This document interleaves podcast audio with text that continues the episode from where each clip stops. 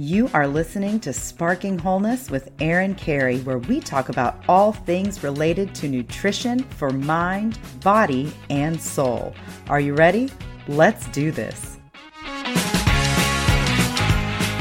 Hey everyone, it's Erin Carey, and welcome back to Sparking Wholeness. I am thrilled to be speaking with Heather Hall today. You guys are going to be blown away by the information that she brings. Well, first, let me just welcome you, then I'm going to tell everybody who you are. So, welcome to the show, Heather.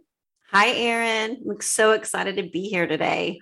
This is going to be so fun. Yeah. Heather and I work together. I mean, yes. not really together, but we are both on staff at Living Well Tyler, an amazing holistic counseling and wellness center. She is director of behavioral health there. But let me tell you a little bit more because I think that this is just going to help paint a picture for where our conversation is going to go. Heather believes that all people are created in the imago Dei, image of God, and have incredible worth and value. She is filled with hope for her clients as they grapple with the pain and suffering they are experiencing as they await the time when all things will be made new. She desires to be a conduit in which healing would pass through her life and experience in a way that benefits and brings hope, health, and restoration to those she counsels. Heather prefers to be out of doors whenever possible. Research has shown that walking in nature can have beneficial mental health effects on the brain and body. She offers walk and talk therapy, I love that, to those interested in this counseling modality. In her work with trauma survivors, she has become passionate about somatic and attachment focused EMDR therapy as she has watched countless clients heal from anxiety, panic disorders, depression, complicated grief, health issues, and body image. Her focus is on creating a safe therapeutic space filled with compassion and understanding of the past to heal in the present so her clients can move fully into their future. Now, this is the best part, y'all. She is not new to this. Heather has been a licensed professional counselor in the state of Texas since 2000. As a native Texan, she attended Baylor University, earned a BS in health science and an, an M- MED, right? And health education. Is that how you say it? Master's. Mm-hmm, mm-hmm. Yeah. Okay. she went on to pursue an MA in counseling from Stephen F. Austin University. She is also an EMDRIA certified EMDR therapist and CIT. Her great pleasures include her family, gardening, hiking, and hammocking with a book. So, wow, I'm so like you're you have so much good information just in the bio. Like, I think I could go through and ask you questions just based on your bio and we would have a great conversation. Absolutely. but yeah, I really like that you included walk and talk therapy because I think that that that's important and it kind of leads right yes. into the mind body. And Absolutely. talk therapy is an amazing tool that we have, but we need to have more right? And so, why do you believe that we need to mm. use other tools to unlock deeper trauma and find healing? Yes. Well, so in my earlier days back in the 2000s, I used to do a lot of talk therapy in the form of um, solution focused therapy. And, you know, in a, with kids or in a school setting at the time, it's it's a great therapy. It's super helpful, but it kind of stays at that level of how to fix problems, how to get things to work. Of course, you don't talk about problems; you just look at solutions. Mm-hmm. And so, there was just a limited value. And of course, I ran up against issues that just it didn't seem helpful with. And, you know, there's just been so much re- research in neurodevelopment. I'm in the last, you know, 10 years or so. Mm-hmm. And, you know, and of course, part of my story is the Enneagram, which, you know, mm-hmm. we hear all over the place. But in my Enneagram work, I discovered I was an Enneagram seven and a seven is your enthusiast enthusiast. And i kind of look back now and sort of laugh at my of course i was a solution focused therapist. I don't like problems. I yeah. try to avoid pain and i kind of quickly want to jump to things that are not painful. And um, in my work with people i just began to um, really realize how important it was to move into the deeper um, the deeper levels of neurobiology, attachment, polyvagal theory, and then ultimately it led me to EMDR. So when I was taking the, the Enneagram 7, it said on my profile, you know, you would benefit from looking into somatic therapy. At which point I was like, what? I am a, I am a therapist. I, what? And I went down this journey of typing in Google, you know, Amazon, you know, hey, somatic therapy, and two books pop, pop up. One was um, The Body Keeps the Score by uh, Bessel van der Kolk. So and good. the other was, yeah, Waking the Tiger. Mhm. So both of those books I immediately bought, started reading, and that just sort of launched me into the next phase of what I have just found to be so helpful in therapy and really provide clients and people a way to not just manage their symptoms, but really get to experience healing. Um, so that is that's why talk therapy has moved me into you know this place with EMDR, polyvagal theory, attachment. The somatic attachment focus has been so um, just life changing for myself and my clients. Yeah, and I will say, you know, I've I've done a show on E EMDR before, and I've kind of talked about EMDR here and there, had conversations with people, but you take things to a very different level and you are about to drop some knowledge that I think is going to be really new for a lot of people because even when we sit down and talk or you do trainings for us at Living Well, I'm blown away Mhm. by realizations that I have about my own life and how I handle certain things or some of even my physical health issues, how they are related Mhm. to trauma in my life. Absolutely. And so, can you talk, explain what does somatic mean? Somatic and attachment. What does that Okay. Okay. Somebody who's like, So, what are you talking about? yeah. So, since I know you've already had a, a great show on EMDR, um, which stands for eye movement desensitization and reprocessing, in case someone's not familiar with it. Um, and it's just um, a trauma a, a trauma therapy that's pretty popular and very effective.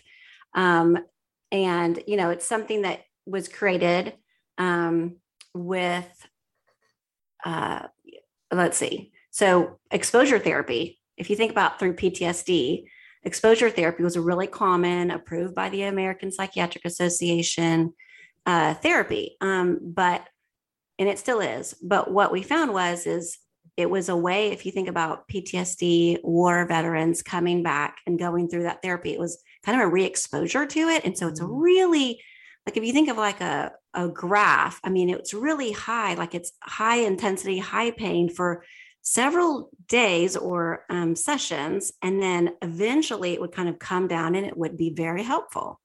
But there was a lot of pain involved. Mhm. And when EMDR came out, when it was discovered, what was better about it is the first couple sessions, you know, there is a, a pain tolerance that is part of it, but it's very tolerable. It's kind of within a window of, you know, between zero to 10, like a four to seven. And so as you experience that a few times, it would actually come down really quick. And so you would get similar results, but it was just a way easier process. And so I I started to learn and get trained in EMDR. And so what I found was when people came in with like one thing, like let's say someone was um, held up at gunpoint, like a robbery situation, but otherwise had a pretty good life, you know, had good family, had good attachment, um, healthy coping behaviors. This was something you could work through pretty fairly quickly um, through the eight phases of EMDR. That's very rare, Mhm. especially in this post COVID world. Mhm. Um, so I found that that that most of my clients had many of those experience kinds of experiences, or you know, that's talking about trauma, which we call trauma like the bad stuff that happens to you that you didn't want to happen to you. And what I found that greatly informed that was attachment, which is the other side. That's the stuff that you really needed and wanted to happen, but didn't happen. Hmm. Yeah, yeah. Oh, I love where you are going with this, and I'm so excited to learn more. But I want to take a second and pause and thank our sponsor for today's episode. Today's episode is sponsored by Storyworth. This holiday season, I want to give a gift to my loved ones that makes them feel special and unique, just like the relationship we share. That's why I'm giving everyone I care about Storyworth. Storyworth is an online service that helps you and your loved ones preserve precious memories and stories for years to come. It is a thoughtful and meaningful gift that connects you to those who matter most. Every week, Storyworth emails your relative or friend a thought provoking question of your choice from their vast pool of possible options. Each unique prompt asks questions that you've never thought to ask, like, What's the bravest thing you've ever done in your life? Or I recently got one that was, Who did you date in high school? I got to learn all about my dad's past high school relationships. Or what were your favorite toys as a child? After one year, Storyworth will compile all your loved ones' stories, including photos, into a beautiful keepsake book that you'll be able to share and revisit for generations to come. I am so excited to have this for each of my parents because when my grandparents passed away, we lost a lot of their stories and they lived fascinating lives. And I think every story is valuable. And so I'm so glad that I'm going to get to have this keepsake book to read through my parents' memories and share them with my kids so that they can know all about their grandparents as well, even long after they are gone. Reading the weekly stories helps connect you with loved ones no matter how near or far apart you are. Again, my dad recently answered a question that was all about how who he dated in high school, and I've never thought to ask him that question at all, but it was really neat to read and kind of cool to see who he was before he was my dad. With Storyworth, I am giving those I love most a thoughtful, personal gift from the heart and preserving their memories and stories for years to come. Go to storyworth.com slash spark and save $10 on your first purchase.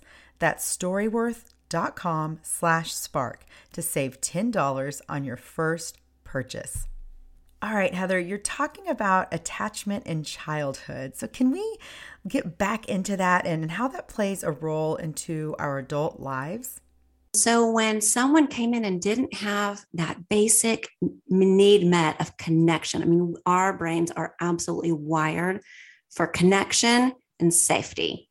And so, if those needs weren't met in the early, early zero to five development, um, or there was a series of traumas, big T or little t, as we like to call it, um, then we get symptoms, right? We get anxiety, depression, the things, you know, panic attacks. Those are the things that people come in with. And so that is kind of what I was seeing. And so I was like, okay, EMDR, everyone, it's really great, but it just feels like it's missing something. And I came across this somatic, which is body and attachment focused EMDR. Um, so there's a few different schools on that. So I, I learned one, and then I just got back from a training this weekend with it was called somatic integration processing um, from another uh, place called Beyond um, Healing Center, and they do an amazing job combining. Uh, the EMDR, which is an adaptive information processing, it's kind of what all trauma is. Is um, the model that kind of is is your trauma model. Um, and then it combines polyvagal theory. That's if, if you're not familiar, familiar with, well, Stephen Porges came up with that. But then Dan Siegel's done an amazing job writing lots of books like Mindsight and Aware. Um, and we can talk about that later. And then uh, combining attachment and neurodevelopment. So those three things combined is like this is the rock star way to really start to see how trauma affects a nervous system. What I find so interesting, and I've noticed in talking to people who have experienced trauma or just researching trauma for myself, my own trauma, is that trauma seems to be kind of one of those things we have a tolerance for until a point, right? Right. Um, right. And it's, right. it's kind of like I, I, almost like a food sensitivity. this is just bear with me, but um, Go with like it. you you you get once you have enough of it, your body says nope, no more. I'm shutting mm. down. And I yes, think that absolutely. our bodies are amazing and resilient and we can withstand so much big T, little t, whatever. Mm-hmm. But I, I it mm-hmm. seems that we're all kind of reaching a breaking point with trauma. And mm. I don't know if it's because our nervous systems are dysregulated because of this fast paced modern world we're living in, mm-hmm. or, yes. I, or I don't know, or maybe we're just not being taught how to handle it. I don't know. I mean, it just seems yes. like we're all holding on to a lot or maybe we just yes. are aware of it. Maybe there's more awareness. I don't know. What do you think? Yes i think yes to all of that. Um, and i know you you talk so much too just about the role of nutrition um, and and the role of you know you in mental health together. And i think you know going back to what you're saying of like what's happening that we're hitting this like shutdown mode? And if we could talk about polyvagal theory for just a moment, I yes. think it might be a really great setup to lead into the body, just to kind of start to think through like how how are our brains formed? Like, where are the different regions of our brain and how do they work? Yes. And before we get into that, I want to pause for a quick second, hold that thought, and I want to take a second to thank our sponsor for today's episode. Today's episode is sponsored by Indeed. I do not have to remind anybody that this past year has presented so many challenges in every area of our lives, from the living room to the virtual boardroom. You can keep putting in the work at home and let Indeed do the work of hiring. Indeed is a hiring partner that gets you what you really want a short list of quality candidates as fast as possible because you can do it all attract, interview, and hire all at Indeed. Don't struggle on your own to find quality candidates. Indeed can help you hire the right people right now. Indeed partners with you on every step of the hiring process so you can find talent with the skills you need through tools like Indeed Instant Match, assessments, and virtual interviews. One of the things that I love about Indeed that makes hiring all in one place so easy is that with Indeed assessments, you can reduce hiring time by 12%, according to Indeed data worldwide. So, finding great talent doesn't have to be a second job because we don't have time for that. You can hire faster and better than ever with Indeed. Get started right now with a $75 sponsored job credit to upgrade your job post at indeed.com/spark. Get a $75 credit at indeed.com/spark. indeed.com/spark. Offer valid through December 31st. Terms and conditions apply. Need to hire? You need Indeed. So, Heather, let's get back into polyvagal theory and help me understand how this plays a role in the mind body connection that we've been discussing. So, if you think about um, polyvagal, poly, you know, meaning many, and vagal, that's pertaining to the vagus nerve. I mean, Stephen Porges came up with this. Um, you know, it's pretty popular theory, but um, you know, the vagus nerve is this nerve that connects the brain and nervous system to the heart, to the viscera, all those organs of the body, right? Okay, so it innervates all through our body. And he came up with this, this term called neuroception. And that's this, this way that the, our body knows stuff like before our mind does. And meaning mind, meaning like those higher levels of thinking. So he kind of takes sort of an evolutionary biology perspective of you know the reptilian brain at the bottom that's like your lizard you know it's going to sense things and move then moving up through your mammalian brain and then up to our logical brain you know our prefrontal cortex that's just really developed. And the very if you think of it like a ladder right? At the very top of it you have um, you have this social it's where we're at social engage, engagement. That's like this we call it our ventral vagus nerve and that is your rest and digest that Erin, I know you love when you teach your mindful eating classes and I send clients uh, to you because I want them to know how to be calm and how they think about their food. Like they need to be in, in that high, we call that the ventral vagal response where um, where we can digest our food, right? Because our body's not in fight, flight, or freeze. I mean, we woke up in the morning. It was a beautiful morning. We're driving to work. The music's going. It's it's a beautiful, you know, scenery. We're calm, right?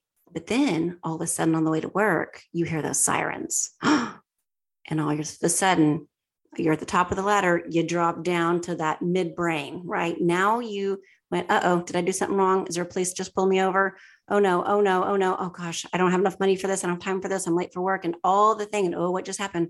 Heart rate just went up, blood pressure just went up. Now we just dropped from ventral vagal nerve innervation down to uh oh, sympathetic nervous system, right? We were in parasympathetic. Now we're in sympathetic. And hey, that's our fight flight Matt, start thinking through how this trauma is going to hit here. So we're in fight flight, right? We don't we don't want to run away from the cop, right? But our body's kind of like, oh, right, and we're feeling it. And so if someone now think about trauma for a minute, if someone is in fight or flight, and let's say you're a child and you are in a situation where there's there's a situation where you're being harmed or abused and you can't get out, right? You can't run away. Where are you going to go? You're five you can't fight, you can't beat up an adult or an uncle, right? So then God made our brains to have this dorsal shutdown. It's the dorsal nerve, the dorsal vagus nerve. And that's where we will go numb. We call that the freeze part of fight, flight, or freeze. Now we've come down and like we're just staying alive. But if something bad's happening to you, it's super duper helpful to be able to maybe not feel it and go numb or to dissociate and not really be in your body, to be there, but not there. And I don't know if you've noticed, but it just seems like there's a lot of people that feel really stuck there for longer periods of time than they want. Now, normally when there isn't trauma, we move through those three things I just said through freeze, fight or flight, social engagement. You're you need to move through those probably all during the day. Mm-hmm. But it's when we kind of get stuck in one that it's this way that sort of trauma um, has has entered our environment. And when when when trauma is in our brain now what i just described that's just normal between you and your environment. That's just a picture of like a gazelle running from a tiger right? And and and, and that's a good thing right you want to be able to do that and if the tiger does get you after you've done your fight or flight you want to be able to not feel mm-hmm. right for obvious reasons but with trauma, now what's happened is it's not just our environment, it's this sort of perceived memory. Now our brain's pulling from our amygdala hippocampus memory networks, and they have this weird way of sort of being stuck, sort of on autopilot. And the thing is, is it's not safe to feel safe when you actually are safe. Yeah. You know so then we start having those panic attacks. And and here you're like i am safe. My brain my my my prefrontal cortex knows that i'm safe but it don't feel safe. And that that creates such dissonance right? When you know you shouldn't feel this way but you do right that, oh my goodness yes i'm just i'm sitting here nodding listeners can't see but i'm like yes this is that whole not safe to feel safe oh my gosh when you are safe. Mm-hmm. Right. It's that, it's that thing you do, right, with your husband when you're in the middle of this argument and you feel your body has just totally in sympathetic, it's in fight mode. and it's over something that you know three hours later you're like what what were we fighting about your mm-hmm. brain knows like this this isn't it this is not it this doesn't matter mm-hmm. But boy, at the time, your body is like, oh no, it's like a life or death, is what it feels yeah. like at the time. You know, yeah. and that's sort of like if you can begin to create a little bit of a shift, sort of that's where we'll kind of get into mindfulness and awareness. When you start to bring in that curiosity of, oh, huh, I'm feeling that felt sense in my body feels really bad. Huh. I wonder what it is. I wonder what it wants. And almost trusting and like with a kindness and a compassion, knowing that it is trying to help where it was at one time, but maybe isn't helpful now. And that's mm-hmm. where you and I have talked in the past before about how that thing it's we call it a strategy, right? Or sometimes I refer to it like it's it's my answer to pain. It's what I tend to do when pain comes because I, I try to avoid it at all costs for myself. You can really see it with your kids. you like they're at this extension of your own body. And it's like I can listen to my clients all day long telling me stories and and be in that place. But all of a sudden, if it's my daughter or my son that's hurting, some I do very, some very different things that I do in a, in a therapy room, right? So, um, but you start to notice the different ways that the things that become overdeveloped, right, that work at the time. And I mean, maybe some examples um, within your body. So, this is getting to your body. So, let's say that um, I grew up in a household with a father who was alcoholic. And maybe my body knows the moment he opens that door. I mean, before my mind knows, my body knows the way he walks, the way it's picking up, right? I'm picking, my nervous system is picking up if I'm in danger or not, because it's mm-hmm. all about safety. So my nervous system picking up danger. Now, there's several, there's about like the nine Enneagram types, but there's nine body types, nine somatic types. Mm. And they do actually go with the Enneagram, Enneagram some way, in some way. So that can be really interesting discussion. But think about different options I might have as a child. Like if I'm in danger when my father walks in, I could become invisible. Right? I could sort of be that kid who just kind of goes off in the corner and colors, right? I mean, I'm going to stay out of the way. Hey, maybe I just kind of am always sort of in my room. And that strategy could work to keep me from experiencing pain. And it might follow me right through school. I just kind of learned to be kind of against the wall in the back of the room. Maybe I take a different approach. Maybe I'm the doer. Maybe I'm the perfectionist, the one, the Enneagram one, right? And I'm mm-hmm. like, oh, I'm going to do everything right. I'm going to be like pretty perfect. That way, I will never trigger a response from my dad. Right. So, so think about that. That's a good answer. It probably totally worked. And so, what do you do? Your body just keeps doing it and it gets really good at it. And it makes you amazing today at what you probably do. So, you start thinking about like what your job is and how really your answer, your strategy kind of got you, honed that skill, and you are great at it, but you're almost so great at it that the thing that was harder for you to do, so let's say you're invisible, well, maybe you might have a problem in your relationships doing what's harder, might be showing up, mm. not hiding in a relationship, right? You can be in a relationship and be hiding. And so, so you can start to see how these strategies were helpful at one time but they're the thing you're really good at is the thing that's probably going to get in your way now. Yeah. Yeah. Yeah.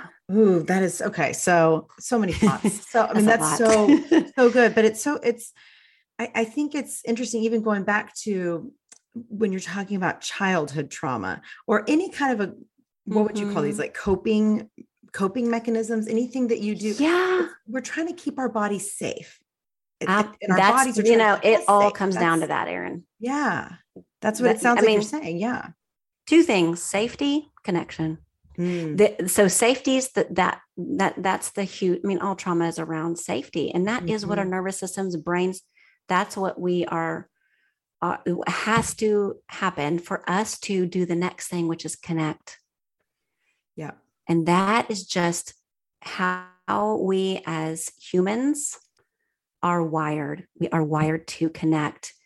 And so, you know, when we start thinking even about um, how to calm down our nervous system, how do we get into dorsal vagal, right? I mean, no, no, we don't want to be in dorsal vagal. It sounds great, right? I just want to be mm-hmm. calm. I want to rest and digest. I want to be in that place. But it's one thing to want that. It's another way to feel your body being like, nope, nope, nope, don't rest. You know what happened last time you rest? Things did not go well. Mm-hmm. And so we mm-hmm. can develop that, you know, hyper sensitivity, mm-hmm. maybe mm. that hyper vigilance.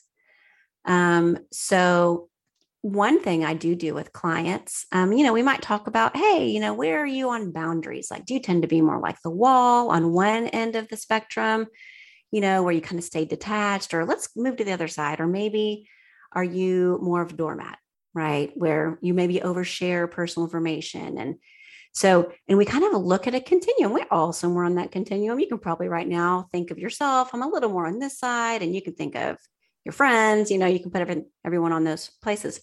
Well, another, so we might do some boundary exercises. We might experience in our body what it's like to to set a boundary, maybe to say no. You know, with sometimes I'll do these like um, we call them experiments. Mm-hmm. So I mm-hmm. might set up and I just might say, hey, you want to play the no game? You want to, try a game? They'll say, sure, you know. So I'll say, okay, I'm going to say something really ridiculous. And all you have to do is just say no.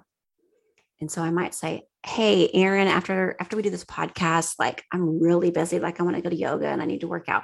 So like, could you uh, drive my kids? I've got four of them and they are like in all kinds of sports. One of them has a game out like in two hours away. And, and I mean, I'm going to really be busy. So could you drive them out there and pick up Chick Chick Fil A on the way? And right, and would you do that for me? No. And then no, Erin's got good boundaries. Um, but I will have clients who, when I say that, they will look at me and the eyes will just flood knowing they need to say no. Their brain knows that is ridiculous wow. and totally unprofessional. And you should call my ethics board if I ever ask you to do that. Right. But they have the hardest time. So sometimes I'll say something ridiculous, they'll be able to say it. But then if I have some pillows on the couch they sit on, I'll say, and, and so I'll kind of keep going down to make it easier and easier. They're still supposed to say no. And then I'll say, Hey, can you hand me that pillow? And they'll just like hand it to me. And I'll look at them like, You were supposed to say no. And they're like, Oh, but it was but it was so easy. It wasn't hard for me. Hmm. And I'm like, hmm. yeah, but did you check in with your body? Like, did you check in to see just because it was easy? And just think about like moms, just think about, right? Like the world that we live in, and we tend to go, oh, well, if, if I can do it, if it's easy, I'll just do it. And think about mm-hmm. how much we kind of get ourselves into trouble just because we don't take a second to check in with what mm-hmm. we might need. Hmm. And if you grew up with a negative like belief, or it's been in your experience that, you know, you kind of are that body type of like, I'm the rock, right? I don't, I don't, I endure suffering, right? I'm, um, and and they'll have a body type that kind of looks like they're holding a rock. It's kind of they endure suffering, and maybe as a child they needed to hear like, um, I matter, what I want and what I need matters. But and I and I know this is one for myself that I mean I will immediately assume anything that's happening to me is for everyone else. Hmm. And I have to like really do the hard work of like checking in.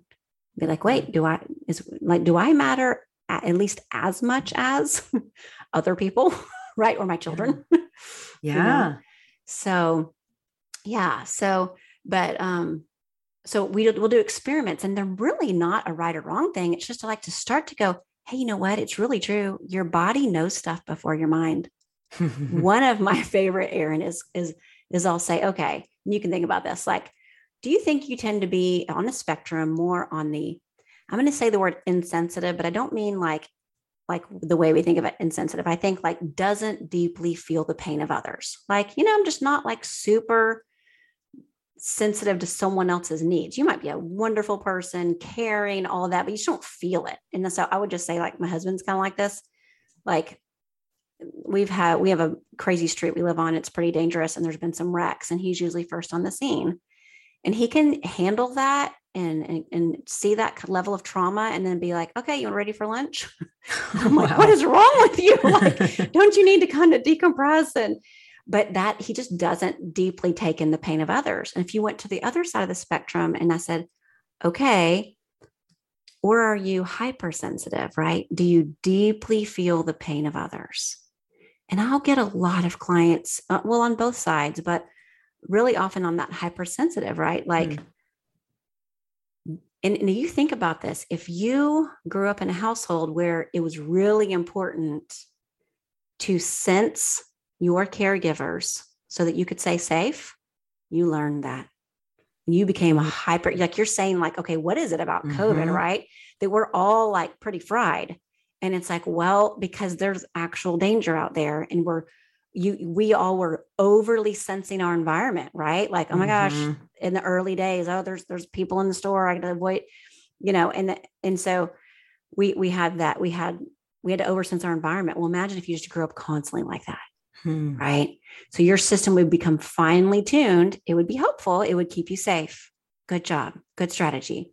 Mm-hmm. But when you mm-hmm. do that over time, all of a sudden it becomes really difficult. So I'll say, hey, let's, you want to play a game? You want to play the scarf game? and I'll go over there and I'll let you hold one side of the scarf. I'll hold the other side. And I'll, and I won't give any directions. This is just a, huh, notice that. Be curious about that, about your body. And so I might pull on my end of the scarf. And what do you notice? And Erin, it is so interesting. I, after I hear people's stories, some people will, you know, extend their arm and lean and get, if as more I pull, they'll just pretty much get up out of their the couch and come toward me. Hmm. Like they will not pull back. And some people, like my husband, Enneagram 8, for instance, the, you know, the challenger, I mean, if I pull, what do you think he's going to do? Yanks it back, right? Oh, he's going to yank it right back. Like, oh, no, you will not take this from me, right? and it if it doesn't go or some people will just let let their hand loose and just let let that relation just fall right through and of course i Hmm. didn't say relationship i give them no direction but very interestingly they will have a body reaction to that like it will be almost tears or i'll do the game where like i'll just let go while they're holding on and tears will just come their body will just feel it and i'll say what'd you notice about that oh i didn't like that at all and then I'll we'll switch it and I'll say, well, you want to try letting go now? What was that like? That was better, right? Maybe they had more control. But it just depends on their how, you know, what they came in with. But I can tell you so far, a hundred percent it mimics whatever they did with their body in that one exercise is what they do in their relationships. Ooh, that's so okay. I gotta say, because Yes. you taught this to Richard. Okay. Richard brought it home to me. I'm talking about my husband here, and we were doing this exercise. And I remember what I found so interesting is that he had me. uh, He said, "Okay, now I'm to let go." We're both holding the end of I think I don't remember what it was, like a T-shirt or I don't know what we had that Uh-huh. we could use. And he- he's like, "Okay, now I, you hold on to the end of this." He's like, "Now I'm to let this go. Are you giving me permission to let this go?" And I was like, "Yeah." You let it go, no problem. He let it go, and then I was mad at him for letting it go. I'm like, that that's me. Like I, am like, oh, Yes. it's fine, you know, like step all over me. It's cool, you know. Like I, Uh, I as you know, long as you don't let go. Right. yeah, Right. yeah, super interesting. Yeah. And so when you start, oh my, yes. So you start to build this awareness where you're like, oh, like my mind said, hello, it is, a, it is a t-shirt. Mhm. Like I'm okay. This is a perfect example of when you're in dorsal on the, you know, on our, on our polyvagal, when you're, I'm sorry, when you're at ventral, when you're at the top, you know, rest and digest, when you're there, your brain's like, I'm safe. I'm fine. I'm safe and I'm Mhm. connected to, you know, you're connected to Richard. Like he's right here. But something happens in our body with that Mm.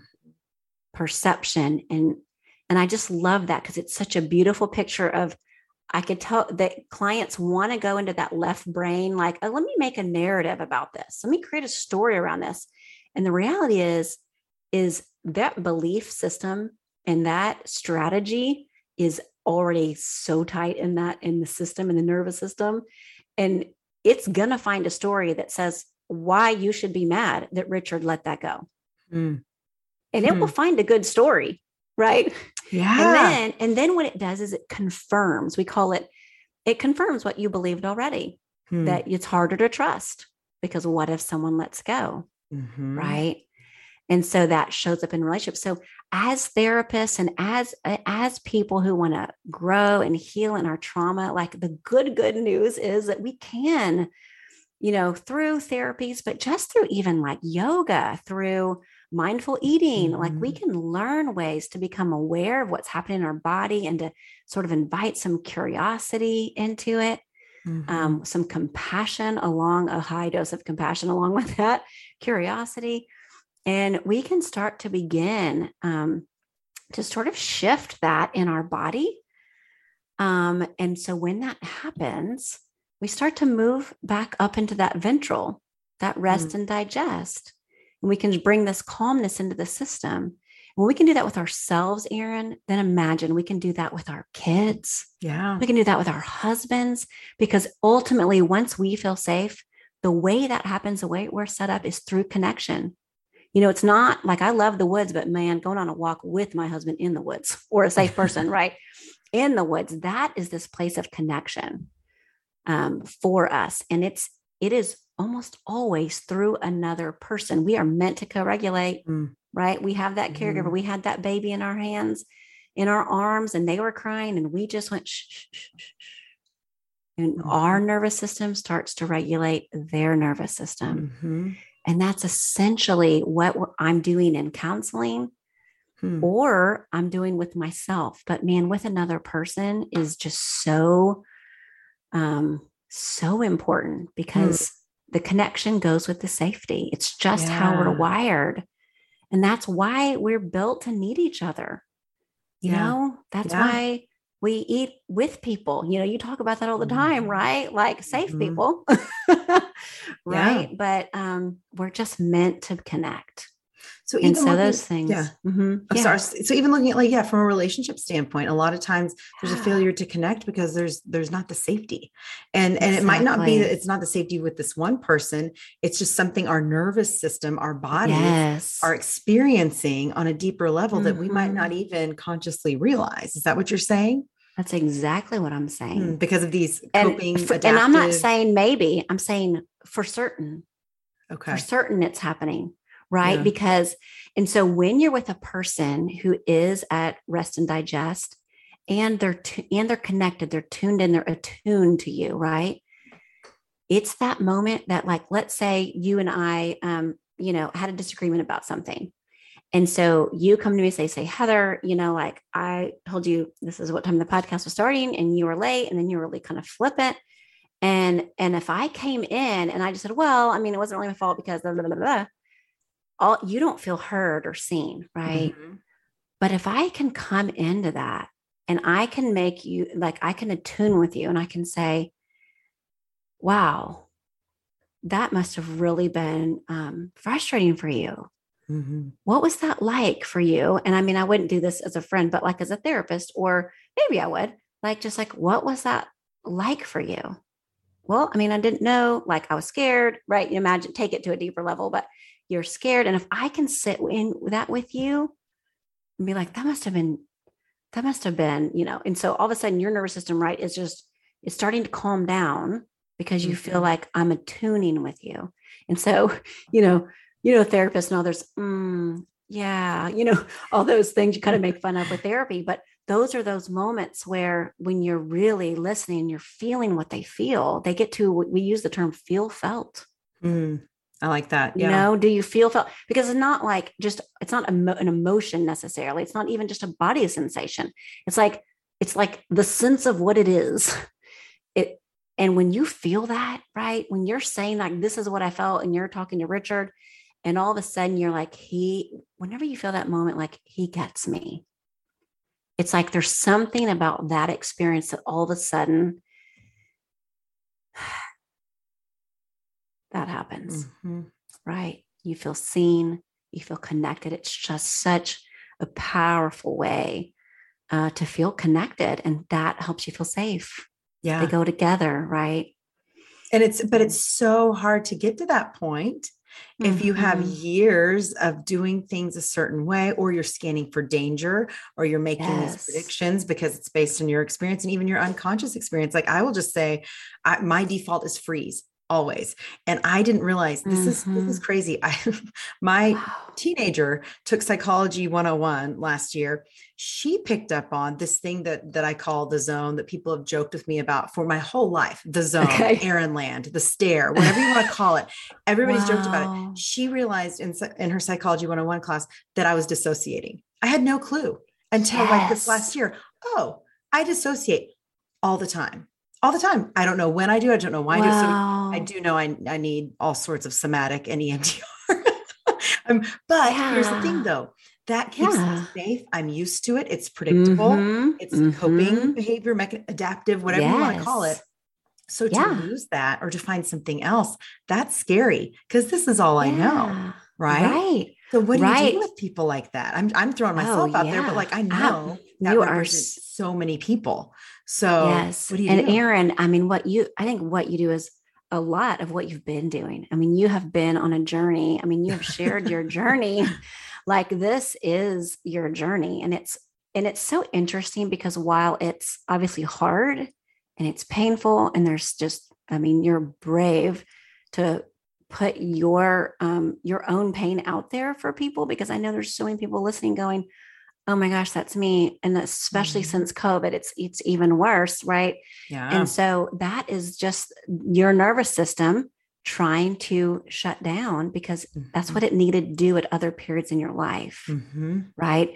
It was brilliant. It was a brilliant strategy. And so when you need it, it's there. And it's interesting because I mean, there's this thing in us where we're like, okay, I need to get rid of it. No more shut down. I want to always be present. It's like, well, not necessarily, right? we Mhm. don't we just want the ability to be present you know so it's like you kind of okay here's here's the analogy I- I've I've thought of recently you know like how let's say you have a cat or like a kitten, right? And you get it, it's new. And so you you you bring it home in that little crate, right? And when you bring it home, like your kids, like they want to open up that little door and just like all crawl their little hands in there and be like, come on, come on, come play with us, right? But that kitten is like, whoa, and it's going to back up to the very back and maybe scratch, right? Like it does not mm-hmm. want to come out. So, you know, what's what's maybe a better thing to do is open up the little door, put it in your kitchen, open up the door, keep your kids in their room. and you just kind of, you know, you open it, you know, you go do some dishes you kind of play this like artful game, right? Mm-hmm. Where it kind of starts to peek its little head out and it looks and it see it knows you're there, right? It knows you're there. It's it's sensing their body, its body's sensing it. It puts its head out and you kind of look over, but you don't make eye contact too long. You kind of just give it a little glance, a little nod, and then you go back to what you're doing. And then slowly it builds trust and it starts to step out. And as it comes to you, you just kind of get on your knee, you wait for it and in so many ways, Erin, that is it's kind of what you're we're doing with our answer, our strategy. Like it's worked for a long time. If you try to get rid of it, it will not be having it. it's gonna, mm-hmm. you know, that shutdown, it was helpful. So we don't get rid of it. We just kind of we play with it we go, okay, mm-hmm. you know, yeah, there you are. Oh, there's that thing. I, yeah, yeah, you're right. That is a problem. I really don't like it when that happens. Yeah, there's that. That's there. And you kind of learn how to kind of t- not let it become all of who you are and just become like a part of who you are. Mm-hmm. You can almost kind of put it in your hand. You kind of get a felt sense of it. And you're able to kind of go, yeah, that's like, I call that agony.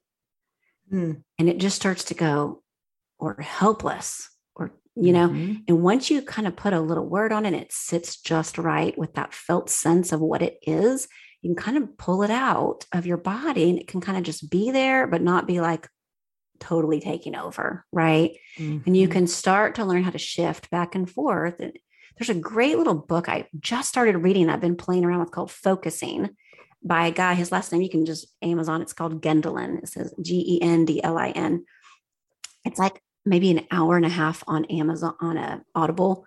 So it's almost like a podcast, you know, and it's like these five or six steps to doing that with that felt sense. It's just such a it's such a right brained activity um, that's so helpful. And we're in such a left brain world where like mm-hmm. everything's, you know, a story and eh, you know it's what we celebrate, um, but we kind of bypass this other part that that's the part the right brain's a part of our body that's like over sensing everything that comes in is coming into our right brain. Then it moves to our left brain and we make story about it yep. based on how we feel. Mm-hmm. So, and then we try to counteract it going, you shouldn't feel that way. Oh, come on. Don't be a baby. Right. Which doesn't help. and then, and then you're still left feeling the same way you felt. Right. Yeah. And so there's some other great ways. I mean, in yoga, so therapy, absolutely mm-hmm. yoga, just social safe, finding safe friendships and people and going on walks and and starting some of those practices you know some contemplation some meditation. I mean these are things you hear but they only work when you actually practice them. Yeah. right? Right. So, so true.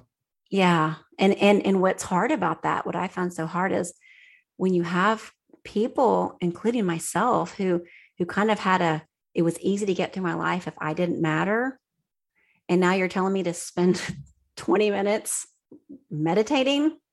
That means that i actually have to stop mm. and take care of myself. And when you say hey you know when when when you're on the when you're thinking about nutrition hey why don't you feed your like love your body and feed it good food that will make it feel good? And you're like yeah but i'm not worth that. No we don't have time for that. Mm. right? That's where all these good ideas that are absolutely right and true they start to break down when we haven't gotten to that core thing and that that truth that attachment of that says oh but but what you want and what you need matters well, and I think that's why a lot of people get stuck and aren't able to make progress, whether it's health wise or, you know, relationship wise, is because yes. we we have to fix that core belief, or we have to actually take time to dig into what is the core belief, and is the yeah. story that I've been telling myself is it is it true, or is that just based on my perception. I mean, mm-hmm. our nervous mm-hmm. system was the very first thing that developed in utero. It is the most important yes. part of our body because Yes. our perception determines our beliefs and our reality. Absolutely. And so, I mean, and I think about so, and then another example, you know, a lot of people like think about the activities that we praise as, oh, you're so disciplined. Like, let's talk about Oh, my- super clean eating, really Oh, hard yes. exercise, running, intense Yes. training for a marathon. No, I'm not, I'm Oh, not yeah. hating on any of these people. I'm just saying no, I but it's a strategy. it is a strategy for a lot of people who Mhm. their needs were not met in other ways and this is how they control the environment right and i say this for Yeah. myself i used to do cardio Absolutely. hard intense cardio all the time because i could escape that way it's a lot harder to do yoga and slow it down and be present in my body that hasn't served me Yes. right Yes. I mean, it's so seems, I mean, for my strategy, it is so much easier to work harder, you know, and even even think about some types of maybe spiritual practices oh, or Oh, yeah. religions where where where the truth is maybe there, but the way we perceive the truth is work harder, try harder, right? And then you'll be forgiven. Okay, whatever. Work harder, work harder, try harder, try harder right and we miss that that grace that is there Mm. so that we can heal yeah so that yeah so that love we can feel loved and that love can move through us and we can love others because to me that is ultimately the world you and i both want to live in. Absolutely. Yeah yeah absolutely. And it's but it it, takes that awareness that you're talking about and being aware that it's not a bad thing that we Mm. had these behaviors that these coping mechanisms whatever you want to call it they're not bad things. They worked for a time. And i Yeah. you've, you've said that in the past in the conversations we've had before where it's like well this isn't this is your this is what served you for a time. But maybe Yeah. Maybe it's time for something else like maybe you can learn yeah new tools because maybe Yeah. what was working in the past maybe it's not working anymore and that's okay exactly. Yes, yes. So, and I've learned that whatever the thing you're really good at, here's just a little little strategies. Like, think about if I just asked you, like, "Hey, what are you really good at? What are you really proud of?" If you Hmm. think about those things, and you take a minute, and whatever you answer, I mean. When I, whenever I have lunch, I'm, almost everyone is like, "I'm proud of my children." I'm like, "Okay, this I know we all are proud of our children, but let's say you are proud of your children. What are you proud about your role in that? That you keep the house really clean, that you provide nutritious meals, or that you can stop what you're doing and sit down on the floor and play with them. I mean, what, what things are you proud of that are all those are important things, right? But what do you tend to be really proud of? And um, and you know, what is the almost opposite of that? So maybe you're really good at playing. Maybe you're like me, you're an Enneagram seven, and like, hey, I'm spontaneous. Erin, if you're like, hey, after the podcast, you want to go grab lunch? I'm like, absolutely, sure. And then I'll be like, oh, I do need to pick, pick up my kids. Hmm. right. But I might tend to do that. But I might, I might, someone else, you know, that I'm maybe seeing, it's the opposite, right? They're really good at structure. They're that Enneagram one perfectionist, you know, they're doers. They, they cross, they got the list. And when the kid says, Hey, mom, Mhm. you want to play? It's like, Oh, no, don't interrupt me. And it feels like death, right? And so, my way and their way both need to kind of kind of come into the middle, right? Where health is, Mhm. where it's like, it's not a don't do my way at all. I mean, I absolutely need to play with my kids or play, right? But if I don't ever do dishes and plan meals, that's gonna not be good, right? That's but it's but the way I say it, I'm still kind about it. I'm like, hey, what am I good at? And then I say, what's harder for me to do in light of what I'm really good at, you know? So I'm really good at connecting with people. Um, so it's harder for me to kind of mm, trust myself though, or Mm. be authentic and honest with myself because I'm so good at connecting with someone else. Well, I've got other clients I work with that said, Oh, I'm real good at trusting myself and I don't have a real hard time trusting others, you Mm. know? yeah So when that, you know, all of these, and when they're at their um, end of the spectrums, right? They, they, those are things that will kind of get in the way, and that's okay. We all, me, you know, I have it. I know, Erin, that you have it. The reason I know you have because you're a human. you know, it's that simple. So all of your listeners, they all have these things, and it's okay. It's great Mhm. it's something and I, I really feel like it's nothing to feel um like ashamed of by any means. Like it's in the way, maybe at times, but it's also your greatest strength.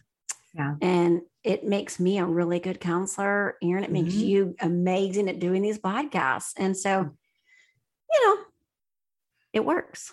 Yeah, yeah, that's good. I, and that's such a good that's a good thing to keep in mind as we become more self-aware and on this healing journey Mhm. because I don't know if perfect healing is ever going to happen this side of heaven. No, But Nope, I think in order to show up, you know, because a lot, well, why do I need to work on myself? Why do I need to do this? Why do I, why do I care? You know, I, to show up for other people and for life and to have the quality of life that I think we all really want to have, we kind of have to dig into the hard stuff, you know, and we do kind of have to get into that why and the motivations because it does make things, I, I don't want to say easier, but yeah.